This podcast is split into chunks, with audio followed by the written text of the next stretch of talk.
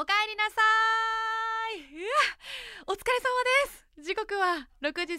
分を回りました。こんばんはかいなつです。野菜をもっとプレゼンツおかえりマルシェ今週も始まりましたよ。1週間どんな感じでしたか？もう6月最初の金曜日ですね。はいそして今日は一体どんな一日を皆さん過ごされていたでしょうか？この間ね仕事帰りにあのバタバタ自宅に向かってたらパッとすれ違った人の顔があれ誰だっけ知ってるなってなったんですよ。うーんと思ってはっって気づいたの分かったのそれがねうちの娘がいつも行ってる小児科の担当の先生だったんです女性の方なんですけどもう小さい頃からいつも同じ病院にお世話になっててやっぱりその病院で会う時って白衣をね着られてますしまあ今だったらマスクもしてるので全然印象が違うんですね。でもこの目元とか髪型とかでああ何々先生だで分かってでもなんかもうすれ違っちゃってたんでわざわざなんか声をかけるのもなっていうのとあとはなんかどうなんですかねその例えば先生をやられている方とかその患者さんとか生徒さんの親御さんとかに外で声をかけられるのって嫌ですか？なんかちょっとどうなんだろうとこう素の状態の時に「ああ何々先生」とか言って声をかけられるの嫌かなって一瞬こうわーって計算して結局声をかけなかったんですけどでも私個人的な気持ちとしてはなんかこう普段と違う場所であの顔見知りの人に会会えるのって嬉しいから「何々先生」とかあの何々の母ですとか言って声をかけられたら嬉しいなって思うんですけどなんかちょっとその時は躊躇しちゃったな。どうなんだろう。教えてもらえたら嬉しいです。ちなみに私はばったり見かけたら声をかけてくださいね。で全然大丈夫。ただものすごく素です。ものすごく素ですけどはい。多分あのうん。感じ悪くはないと思う。普通におーって感じだと思うので。はい。どこかでお見かけしたらばったりしましょうね。いつかね。さあということで「おかえりマルシェ」今日は一人マルシェバージョンでのんびりトークしてまいりますので最後までどうぞお付き合いください。野菜をもっとプレゼンツ「おかえりマルシェ」モンマルシェがお送りします。野菜をもっとプレゼンツおかえりマルシェ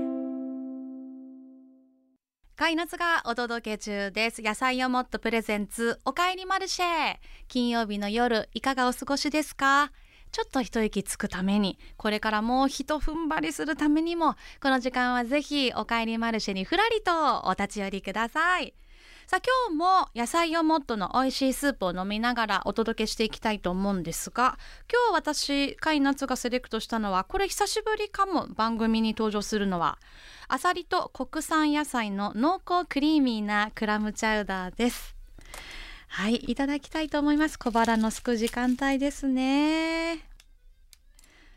いただきます。嬉しい。大好きなんだよ。うん。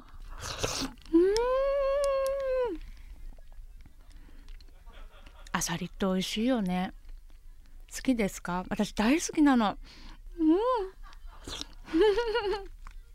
皆さんは今日の夕飯何を召し上がるんでしょうか？召し上がっているんでしょうか？今作りながら聞いてくださってる方もきっといっぱいいると思いますが。そうこのね野菜をもっとあの本当に皆さんがこの番組を通じてその存在を知って大切な方にプレゼントしましたとかそういう声たくさんいただいています。ツイッターのおかえりマルシェのハッシュタグとかあの今日も手元にメッセージでも届いているんですけどまあ、先月は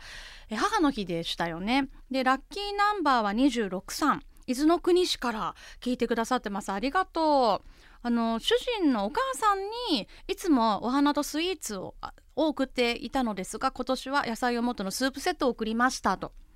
お便りいただいていました。母の日セットさまあ、このオンエアの時にはちょっとだいぶ時間経っちゃってますけど私もさ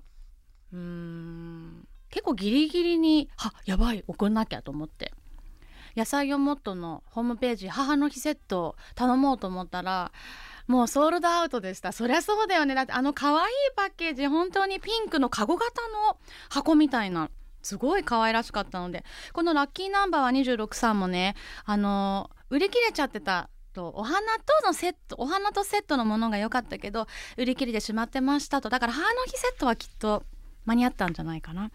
来年は早めに準備しようと思いましたとメッセージいただいているので忘れないようにしようね。ラッキーナンバー26さん。で逆にですねひまわりさんメッセージありがとうございます。ガーベラ農家さんだってわあ私ガーベラという曲があります。そしてあの大好きなお花なんです。ありがとうございます。素敵なガーベラを作ってくださって。でそのひまわりさんは娘さんに母の日に野菜をもっとプレゼントしてもらいました。と。うん。もらった側の方ですね。レンチンするだけで具沢山の野菜がいただける。しかも美味しい。忙しい私には嬉しすぎるプレゼントでしたよ。と。この番組を通じて知ってあの番組のスタッフのねあの玉木ちゃんも母の日に送ったよとかおじいちゃんおばあちゃんに送りましたってでもまだ私は食べられてないんですって。そうみんなだから揚げてばっかで意外とこう自分スープが足りてない、うん、ぽいので。たまには自分へのご褒美もね野菜をもっとで、うん、自分をいたわりましょうね。ありがとうございます。いつもこういう声とっても嬉しいです。でですね、えっと、今日は皆さんのメールを交えながら、えー、ここからもお届けしていきたいんですがこれいつのオンエアだったかな？5月の前半だったと思うんですが私が最近気になっているえお茶の集団ハイティーズの皆さんの話をしたのを、えー、覚えてらっしゃる方もいると思うんですが島田の初倉茶。というお茶を作りながら、まあ、今この静岡でのお茶があのうんお茶農家さんの数がどんどん減りつつある現状を打開しよう。そしてお茶ってもっと楽しいんだよ面白いんだよってことを、えー、広めていこうということでこのハイティーズというお茶集団 すごいユニークですよね。5人の、えー、お茶農家さんとかあと何だったっけ？なんかね風呂敷係さんとかいう、まあ、広告塔みたいな方方がいたりとかで編成されている。その話をしたところラブリーアイちゃんさん、えー、焼津市からメッセージありがとうございます。なっちゃんただいまおかえり。メッセージを見ますね、えー、5月5日の放送でそうか5日だったね、えー、ハイティーズの静岡のお茶、えー、ハイティーズの静岡のお茶が20年後になくなる。という話がありましたよねと。ここ数年お茶のペットボトルが出てきたことでお茶を急須で飲む人たちが減りお茶の専門店さんでお茶が売れずに閉店したりおいらのような製茶問屋さんを営まれてるそうでラブリーアイちゃん。お茶の売り先がなくなって会社を辞めちゃう人が多かったりお茶農家さんはお茶の育成で使用する農薬や肥料機械や道具人件費などの出費があるけどお茶が15年以上前に比べて年々、えー、安い値段で取引されるようになってきていると。だからお茶やっていてもあまり儲からないし高齢で大変だからと農家を自分の代で継がせずに辞めてしまう人が多いんです最近では若い人たちが県内外から来てああお茶畑を購入して自分たちで頑張ってお茶を広めたいと行動していると話では聞きます。急須で入れると茶葉の処理が面倒だしゴミになるし茶葉を冷茶で飲むことがなくて簡単なペットボトルにいっちゃうですよね。なるほどな。今の子どもたちや20代から50代の人たちにお茶を急須で飲むのが美味しいってことを教えないと本当お茶産地は静岡がなくなってしまいます。長文すみませんとこういうメッセージをいただきました。ラブリーアイちゃんいつも、えー、差し入れで美味しい新茶をそういただいていてありがとうございます。そうなんだよね。だからこのラブリーアイちゃんさんみたいなこういう思いをハイティーズは若い世代が持ってしかもこういう事情があるんだよこのまんまだと静岡のお茶もうなくなっちゃうよっていうことをしっかり言葉にして、えー、発信してくれる方がいると私のように今まで当たり前のようにお茶飲んでて「え静岡なんてお茶農家さんいっぱいあるんじゃないの?」って思ってる人がきっといっぱいいてそういう人たちに改めてあじゃあ意識的にちょっと静岡のお茶買って飲もうかなとか言って思うきっかけになりますよね。言葉にして初めてこういう行動を移す人も増えてくるんじゃないかなと思いますので。ラブリーアイちゃんさんのもこうやって周りにどんどんあの言っていただきたいですね。静岡のお茶がなくなるのは寂しいですからね。で私ねこのハイディーズのメンバーの方大新農園さんというそうあのメンバーの一人の方のお茶をこの間注文して飲みました。これがさまたすごくこだわってらっしゃって焙煎と仕上げをこう一人の茶師の方にお願いしてこのお茶はこのなんていうかえっと南球茶師さんみたいな球があるらしいんですけどこのお茶はじゅなんか このこの何々さんが焙煎と仕上げをしてくれましたみたいな。でこのお茶にナンバー何とかって書いて番号がついててその2人の茶師さんがそれぞれ焙煎と仕上げをした緑茶を一つずつ購入して飲みました。うん。そのお茶の味の違いやっぱコーヒーとかに比べるとそこまですごい違うという感じではない。ごめんなさいね。私が多分あのわからないだけかもしれないんですけどでも人が違うんだって思いながら飲むことがすごく貴重な体験ですよね。そう。だからなんかすごく面白い試みだなってこの人の気配を感じられる。お茶屋さん農園さんだけじゃなくて茶師さんの存在も感じながらありがたくいただくお茶っていうのはねすごく面白い体験でしたね。ハイディーズの皆さんのお茶もそろそろ発売になもうもしかしたらオンエアの時には発売になってるかもしれないので、まあ、今から飲むのすごく楽しみにしていますだからこうやって番組をやることで私の中でのこうアンテナってやっぱりおかえりマルシェをやるようになって静岡の中でいろんなこと頑張ってる人面白いことをやってる方か。あの先週も音楽イベントミュージックファムのミオさんをお迎えしましたけどそうやっていろんな人と出会ったりいろんなものを知ることで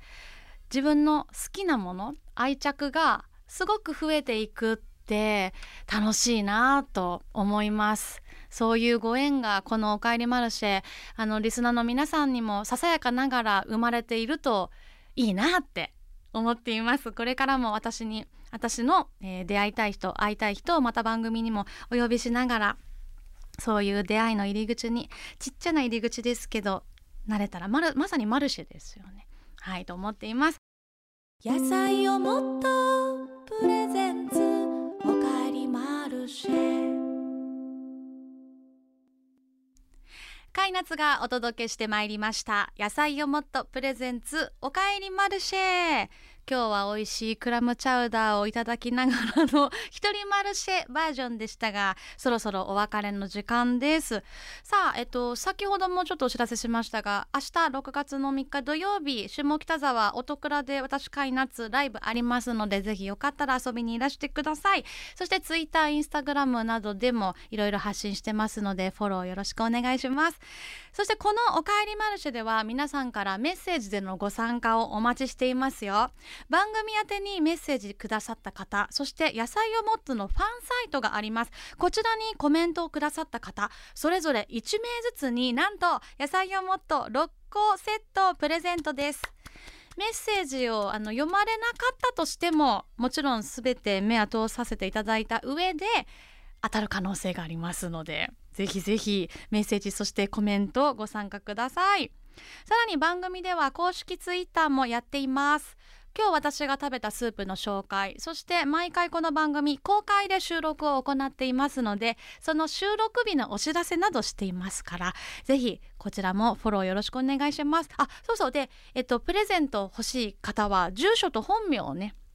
添えて忘れずに添えてメッセージ送ってください。野菜をもっとのスープはネットの他にも清水モンマルシェ本店静岡パルシェ店そして浜松の煙鉄百貨店本館地下1階の野菜をもっと浜松店でもお買い求めいただけます。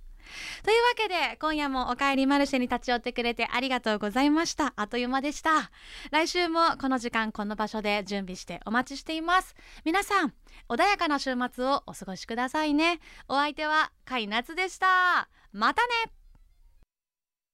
野菜をもっとプレゼンツ。おかえりマルシェ。モンマルシェがお送りしました。